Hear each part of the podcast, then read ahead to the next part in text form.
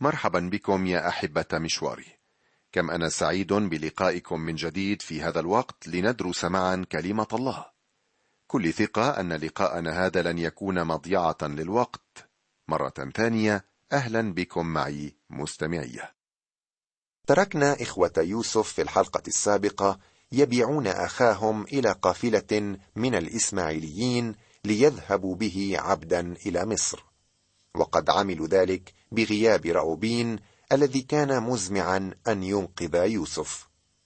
ثم أحاكوا قصة محكمة وذكية لأبيهم مستخدمين فيها الثوب الجميل الذي طالما كرهوه. فتحققه وقال قميص ابني وحش رديء أكله. افترس يوسف افتراسا. وقد تذكرنا المبدأ العظيم ما يزرعه الإنسان إياه يحصد. إياه يحصد. أي أنه يحصد نفس الشيء وليس شيئا آخر أو مشابها. هذا ما حصل مع يعقوب الذي خدع أباه في الماضي وها هو يخدع الآن من قبل أولاده. كم كان يعقوب حزينا. قد يبدو لنا أن حزن يعقوب الشديد هذا يبين كم كان يحب ابنه يوسف. أكيد أنه أحبه كثيرا ولكن حزنه هذا يبين أن يعقوب لم يتعلم بعد أن يسلك بالإيمان. هل تذكر الاختبار الذي مر به في فنوئيل عندما صارعه الرب؟ كان اذلالا للذات واضعافا للجسد وتقوية للسلوك بالإيمان ولكن يعقوب لم يتعلم الدرس جيدا. في الواقع أننا نقرأ عن يعقوب في قائمة أبطال الإيمان المذكورة في رسالة العبرانيين الإصحاح الحادي عشر. ولكننا لم نرى في حياته أي تعبير عن هذا الإيمان إلا في سني حياته الأخيرة. كان ما زال في حاجة إلى أن يعرف الله عمليا وأن يعرف ذاته كذلك. ثم بدأنا بالتأمل في مقدمة الأصحاح الثامن والثلاثين والذي قد نعتبره بدون أهمية ولا مكان له من الإعراب. بعد أن تقرأ القصة التي فيه ستتمنى لو أنها لم توجد في الكتاب المقدس. لربما كان هذا الأصحاح سيئا للغاية لكنه يعطينا بعض الخلفية عن يهوذا السبط الذي من نسله أتى المسيح. في هذا الأصحاح سوف نقرأ أسماء مثل يهوذا وثمار وفارس وزرح. وهذه الأسماء ترد في الأصحاح الأول من إنجيل متى في العهد الجديد. ألا يدهشك أن ربنا أتى من نسل خاطئ جعل مثلنا في كل شيء ولكن بدون خطية؟ أتى إلى ذلك النسل البشري الخاطئ الذي أعوزه مجد الله؟ يتعامل هذا الأصحاح مع خطية يهوذا وعاره وهذا يدعونا للقول إن أبناء يعقوب لم يكونوا مصدر راحة وسلام له. كانوا كلهم أصحاب مشاكل ما عدا يوسف وبنيامين. هناك سبب آخر لوجود هذا الأصحاح في كلمة الله وفي هذا الموضع بالذات. في الأصحاح المقبل سننزل إلى مصر مع يوسف.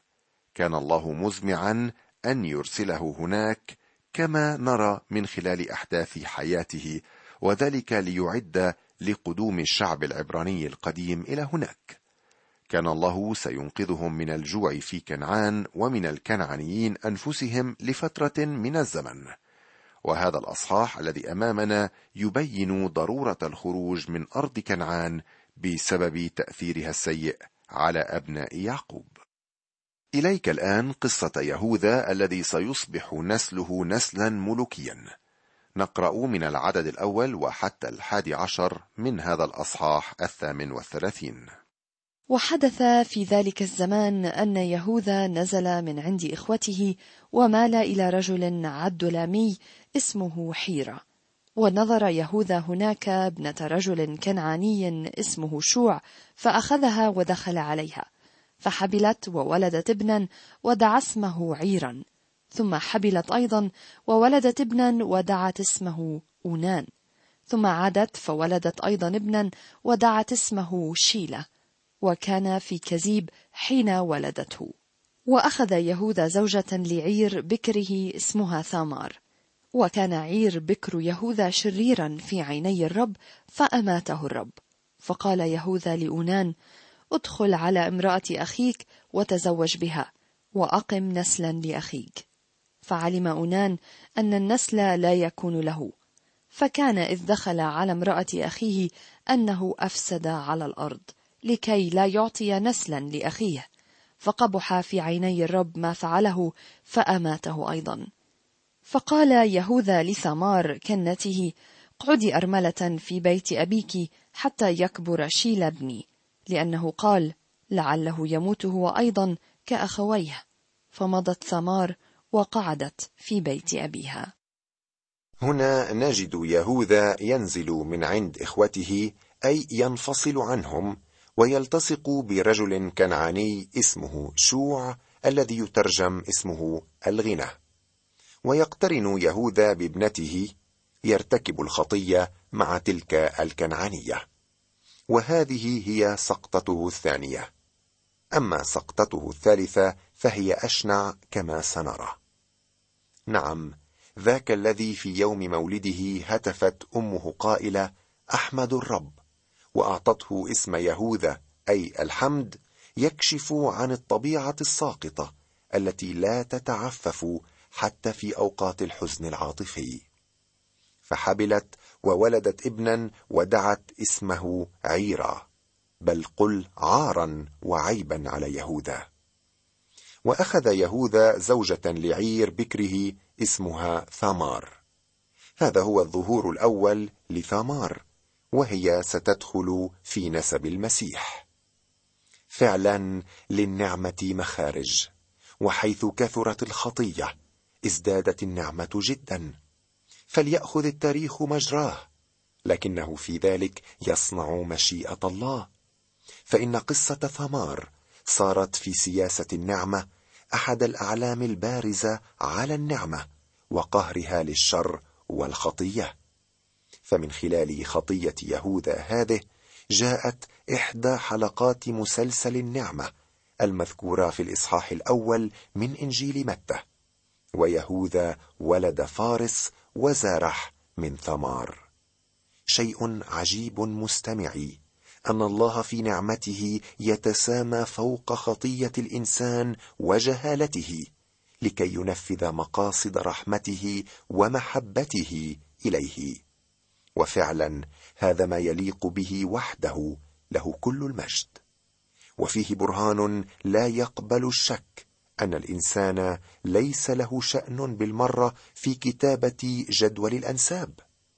وإذا ما وصلنا إلى نهاية الإصحاح الأول من إنجيل متى تكتحل عيوننا بمرأى ذاك الذي هو الله الذي ظهر في الجسد. ومن غير الروح القدس يقدر أن يملي جدول الأنساب على هذا النمط؟ ولا يسع كل من يطالع ذلك الإصحاح. إلا أن يرى فيه إعلان نعمة الله اولا ثم يرى فيه إن أعوزه الأمر توكيدا بوحي كلمة الله. والآن انظر إلى هذه العائلة المشبعة بالخطية. وكان عير بكر يهوذا شريرا في عيني الرب فأماته الرب. فقال يهوذا لاونان ادخل على امرأة أخيك وتزوج بها وأقم نسلا لأخيك. فعلم أونان أن النسل لا يكون له فكان إذ دخل على امرأة أخيه أنه أفسد على الأرض لكي لا يعطي نسلا لأخيه. وهذا يذكرنا بأيامنا الحالية التي تعظم موضوع الجنس بشكل مريع. كانت العادة في تلك الأيام أنه عندما يموت رجل فإن أخاه يتزوج بامرأته. ولكن أونان رفض فأماته الرب. وكان لدى يهوذا ابن آخر ما زال صغيرا فطلب من كنته أن تعود إلى بيت أهلها ريثما يكبر ابنه. نتابع القراءة الآن في نفس الأصحاح الثامن والثلاثين من العدد الثاني عشر وحتى الثالث والعشرين. ولما طال الزمان ماتت ابنة شوع امرأة يهوذا ثم تعزى يهوذا فصعد إلى جزاز غنمه إلى تمنة هو وحيرة صاحبه العدلامي. فأخبرت ثمار وقيل لها هو ذا حموك صاعد إلى تمنة ليجز غنمه. فخلعت عنها ثياب ترملها وتغطت ببرقع وتلففت. وجلست في مدخل عينايم التي على طريق تمنة لأنها رأت أن شيلة قد كبر وهي لم تعطى له زوجة. فنظرها يهوذا وحسبها زانية لأنها كانت قد غطت وجهها. فمال إليها على الطريق وقال هاتي أدخل عليك لأنه لم يعلم أنها كنته. فقالت ماذا تعطيني لكي تدخل علي؟ فقال إني أرسل جدي معزة من الغنم. فقالت هل تعطيني رهنا حتى ترسله؟ فقال ما الرهن الذي أعطيك؟ فقالت خاتمك وعصابتك وعصاك التي في يدك. فأعطاها ودخل عليها فحبلت منه. ثم قامت ومضت وخلعت عنها برقعها ولبست ثياب ترملها. فأرسل يهوذا جدي المعزة بيد صاحبه العدلمي ليأخذ الرهن من يد المرأة فلم يجدها. فسأل أهل مكانها قائلا أين الزانية التي كانت في عينايم على الطريق؟ فقالوا لم تكن ها هنا زانية. فرجع إلى يهوذا وقال لم أجدها. وأهل المكان أيضا قالوا لم تكن ها هنا زانية. فقال يهوذا لتأخذ لنفسها لئلا نصير إهانة. إني قد أرسلت هذا الجدي وأنت لم تجدها. من الواضح أن الصفقة مع حير العدلامي كانت تتعلق بالغنم. لابد أن كان لديهم قطيع كبير. أما ثمار فقد طال انتظارها واعتقدت أن يهوذا لن يزوجها بشيلا ابنه فخلعت عنها ثياب ترملها وتغطت ببرقع وتلففت وجلست في مدخل عينايم التي على طريق تمنه لأنها رأت أن شيلا قد كبر وهي لم تعطى له زوجة. وتقوم ثمار بخداع يهوذا. فنظرها يهوذا وحسبها زانية فمال إليها على الطريق وقال هاتي أدخل عليك لأنه لم يعلم أنها كنته. يا لها من صورة مخزية ليهوذا. لقد حاولت ثمار استغلال يهوذا ونجحت في ذلك وطلبت منه رهنا حتى يعطيها ما تريد فأعطاها خاتمه وعصابته وعصاه. ودخل عليها فحبلت منه. ثم يرسل يهوذا صديقه بحثا عن الزانية ليعطيها ما أرادت ويأخذ رهنه منها. ولكن صاحب يهوذا لا يجد الزانية حتى أن أهل المكان كانوا لا يعرفون شيئا عنها. هذا هو يهوذا صاحب المقياس المزدوج. ولكن الله لا يرضى بذلك ابدا يا صديقي. القصة موجودة هنا في كلمته ولكنه غير موافق عليها البتة. كان شعبه يتصرف كالكنعانيين. من أجل ذلك أرادهم أن يخرجوا من تلك الأرض ويذهبوا إلى مصر. كان يريد أن يعزلهم في أرض جسان في مصر ليبعدهم عن هذا التأثير المدمر. هذه القصة تبين الضرورة التي اقتضت من الله أن يتصرف على هذا النحو. أرجو منك يا أخت ميسون أن تقرأ لنا الفقرة الأخيرة من الأصحاح الثامن والثلاثين بدءا من العدد الرابع والعشرين. ولما كان نحو ثلاثة أشهر أخبر يهوذا وقيل له قد زنت ثمار كنتك وها هي حبلى أيضا من الزنا. فقال يهوذا أخرجوها فتحرق. أما هي فلما أخرجت أرسلت إلى حميها قائلة من الرجل الذي هذه له أنا حبلى. وقالت حقق لمن الخاتم والعصابة والعصا هذه. فتحققها يهوذا وقال هي أبر مني لأني لم أعطها لشيل ابني. فلم يعد يعرفها أيضا. وفي وقت ولادتها إذا في بطنها توأمان. وكان في ولادتها أن أحدهما أخرج يدا فأخذت القابلة وربطت على يده قرمزا قائلة هذا خرج أولا. ولكن حين رد يده إذا أخوه قد خرج. فقالت لماذا اقتحمت؟ عليك اقتحام. فدعي اسمه فارس. وبعد ذلك خرج أخوه الذي على يده القرمز فدعي اسمه زارح. المشكلة في يهوذا أنه كان سريعا في رؤية الخطية في الآخرين ولم يستطع أن يراها في نفسه. في الواقع التهمة الموجهة ليهوذا مزدوجة. ليس فقط أنه زنى بل ومع كنته. هذه الطريقة التي كان يحيا بها الكنعانيون. قد نظن أننا اليوم نعيش في ثورة جنسية كبرى ولدينا طائل من الحرية الجنسية. ولكن هذا عين الوثنية والبعد عن الله. لقد أباد الله الكنعانيين وأزاحهم عن الشاشة بسبب بشاعة خطيتهم هذه. لا تتساءل مستمعي لماذا يوجد هذا الإصحاح في الكتاب المقدس. إنه موجود لتحذيرنا وتنبيهنا من خطورة الخطايا الجنسية. وهو يرينا أن الله لا يوافق ابدا على الخطية وقد يتعامل معها بصرامة شديدة قد تكلفنا الكثير أحيانا. حذاري ثم حذاري. والآن توجد ثمار في محضر حميها. أرسلت إلى حميها قائلة من الرجل الذي هذه له؟ أنا حبلة. وقالت حقق لمن الخاتم والعصابة والعصا هذه. يا للهول. فتحققها يهوذا وقال هي أبر مني لأني لم أعطها لشيلا ابني. فلم يعد يعرفها أيضا. اسمح لي يا صديقي أن أقدم الآن تطبيقا عمليا على ما سبق. تذكر أن كل المكتوب موجود لتعليمنا.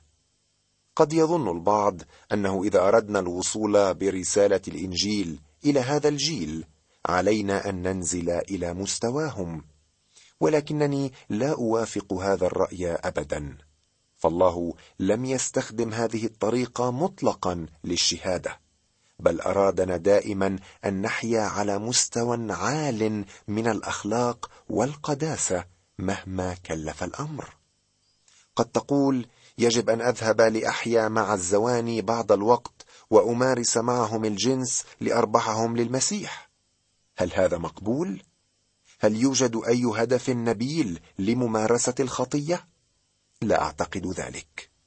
أو قد تقول سأجوب الحانات واتعاطى المسكر لأصل إلى السكاره أخاف أن يصلوا هم بك إلى حافة القبر على خلاف ما تتوقع.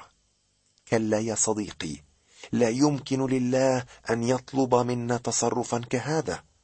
الله لم يطلب منا أن نتواصل بل أن نوصل رسالته هو. أنا متأكد أنه لو عاش المؤمنون بحسب كلمة الله حياة تنقل الإنجيل لجعل الله شهادتهم فعالة ومثمرة. لا تهتم بالعدد فالرب يسوع شهد لأثني عشر رجلا فتن بهم المسكونة. المهم أن تكون امينا في شهادتك وأن تنقل كلمة الله فقط. وتأكد بأن كلمته لا ترجع إليه فارغة. لأنها حية وفعالة. الله يبحث عن أوان وقنوات طاهرة ينقل رسالته من خلالها. لقد نزل يهوذا إلى مستوى الكنعانيين وها هو يحصد النتائج. وتنجب ثمار توأمين فارس وزارح. والآن إذا فتحت على إنجيل متى ستجد نسب الرب يسوع في الإصحاح الأول. أقرأ لك العددين الثاني والثالث. إبراهيم ولد إسحاق وإسحاق ولد يعقوب ويعقوب ولد يهوذا وإخوته ويهوذا ولد فارس وزارح من ثمار وفارس ولد حصرون وحصرون ولد أرام. وعندما نتابع في سلسلة النسب نأتي إلى الآية التالية. ويعقوب ولد يوسف رجل مريم التي ولد منها يسوع الذي يدعى المسيح. من المدهش أن يسوع أتى بالجسد من يهوذا وثمار. عندما أتى إلى عالمنا أتى من نسل خاطئ. لقد جعل خطية لأجلنا الذي لم يعرف خطية لنصير نحن بر الله فيه. أرجو مستمعي أن تكون قد تعرفت على ذاك الذي أتى بالخطية ليرفع عنك خطيتك.